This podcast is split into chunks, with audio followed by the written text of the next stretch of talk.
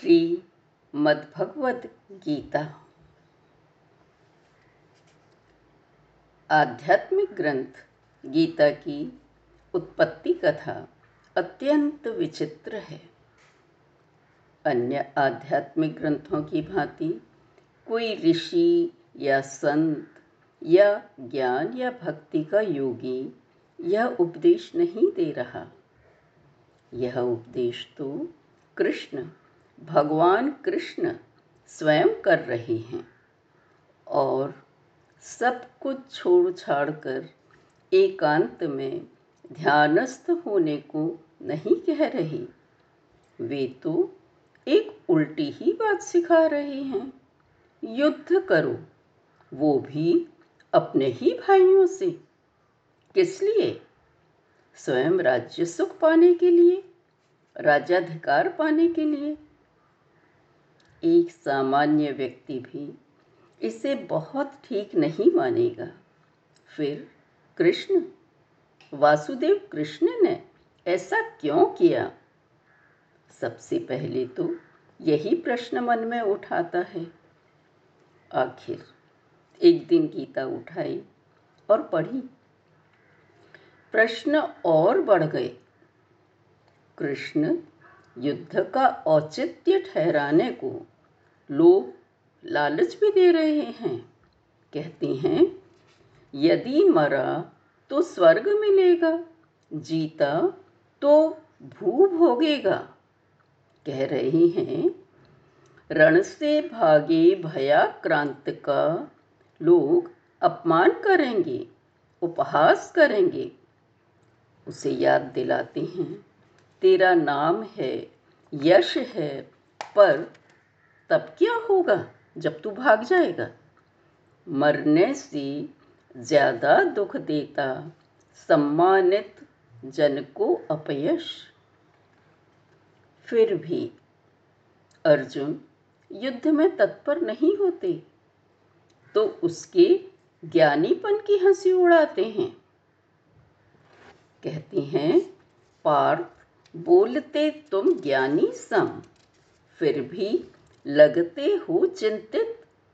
मरने जीने वालों की चिंता ना करते हैं पंडित।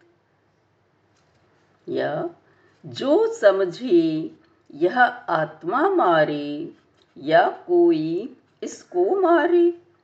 दोनों मत अज्ञानी के हैं, यह न मरे ना ही मारे। पर अर्जुन के मन को फिर भी युद्ध उचित है? यह विचार रास नहीं आता अच्छा नहीं लगता। तब वे ज्ञान का उपदेश देते देते परम भक्ति का सहारा लेते हैं, क्योंकि कृष्ण जानते हैं अर्जुन की श्रद्धा मुझमें है। वे कहते हैं, हे अर्जुन धार्मिक मन से सब कर्म करो, मुझको अर्पण। आशा, ममता, दुख रहित हो, धनुष बाण कर लो धारण। पर अर्जुन स्वयं पर अपना पूरा अधिकार भी नहीं छोड़ पाता। तो कैसे यह भी एकदम स्वीकार करे? तब कृष्ण अपना परमात्मा विराट स्वरूप बतलाते हैं। तर्कशील ज्ञानी अर्जुन को जग के कार्य कारण का संबंध बताते हैं। अनुभवी विचारकों के सभी मतों को बतलाते हैं। ज्ञान भक्ति के साथ आध्यात्मिक मार्ग में कर्मयोग के अपने मत के बारे में भी कहते हैं। क्योंकि उस समय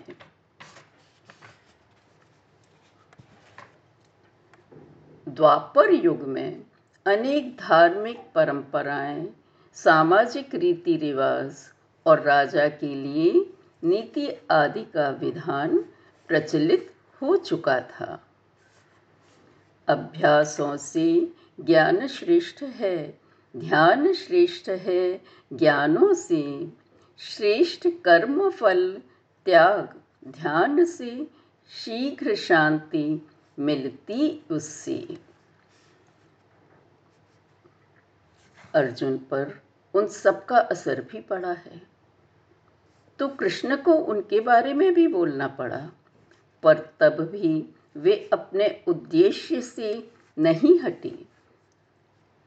जीव जगत, आत्मा परमात्मा करणीय अकरणीय क्या करें, क्या न करें? व्यक्ति क्या है? क्यों है?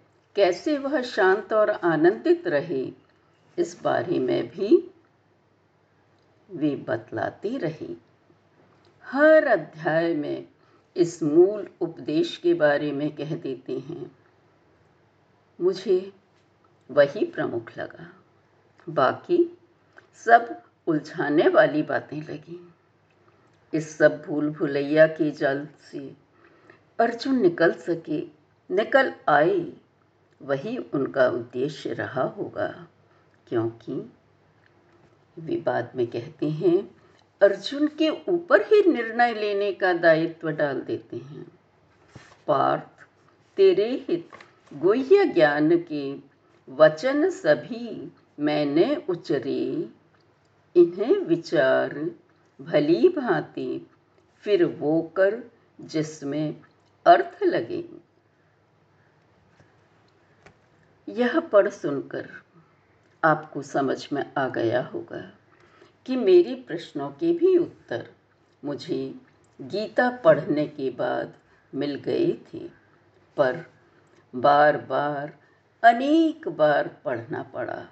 कभी कहीं अटक जाती थी, कभी कहीं पर तब मनन का, स्वाध्याय का समय मिल जाता था।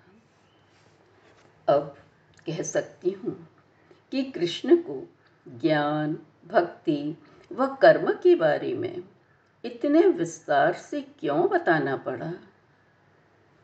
ये मुक्ति शांति के ही तीन द्वार नहीं हैं। अपितु व्यक्तियों की प्रकृति, स्वभाव, नेचर के भेद भी हैं। इसलिए अब अपनी गलतियों पर क्षोभ, दुख तो होता है, पर हीन भावना जड़ नहीं पकड़ती, क्योंकि सब कारण प्रकृति से मिले जन्मजात गुणों, सतोगुण, रजोगुण और तमोगुण पर, और तीन मुख्य कार्यों, कायिक, शारीरिक वाचिक वाणी से और मानसिक मन पर आधारित हैं। विवेक बुद्धि के अवमानना भी नहीं होती। तभी तो गीता, अपदीपो भव का मंत्र दे पाती है कि यह सब जानकर अब एकाग्र मन से मनन करो, स्वाध्याय करके अपना स्वभाव जानो और अपना रास्ता खुद बनाओ, अपने दीपक खुद बनाओ। जग क्या है? वह स्वयं भी कौन है? क्यों है? कैसे अपनी मानसिक द्वंद्व की स्थिति से बाहर निकले? इसका तरीका आसान व्यवहार तरीका भी बतला देती है। यह गीता। तब मैंने गीता का अनुवाद हिंदी में कर दिया। पर पूरा अनुवाद करने के बाद मुझे लगा कि इसे आज के वातावरण और जीवन प्रणाली को देखते हुए, जहाँ लोगों को समय की कमी महसूस होती है, छोटा कर दूँ तो शायद यह जिज्ञासियों को पढ़ने, सुनने, समझने के लिए प्रोत्साहित कर पाएगी। नहीं तो आज तो हम अपनी इस आध्यात्मिक परंपरा को भूल ही गए हैं। उसी का परिणाम आपके सामने है। यह संक्षिप्त गीता। धन्यवाद।